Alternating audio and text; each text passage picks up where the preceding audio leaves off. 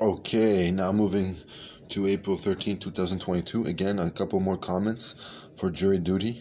Uh, wanted to let you know that uh, we're talking about scholarships. Scholarships for the institution that I went to in 2012, 2013 were about $750 for a, a season between September or actually middle of August to end of November with a flight that is not guaranteed to the championships for the CCA championships. It's not guaranteed because it's all up to the children that uh, perform the duty for the institution, the collegiate institution.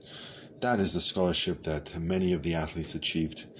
I just don't think that is fair to the athletes at all because they're the ones who are hustling with their tongues out on the pitch, doing every making every effort to make all ends meet, to make that last final dance happen, and we did it.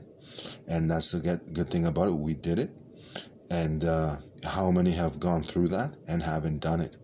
You know, and, and, and, and you're challenging me on levels of no offense, where I'm saying that employers will probably look at that like they don't even know how to set the table at the dinner plate when they do.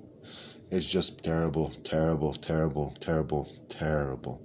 So anyway, I want to tell you that we should increase the scholarship money as well for the CCAA athletes that they should have some kind of bonus saying free tuition, free books, free free free uh, education if they qualify for the CCA championships.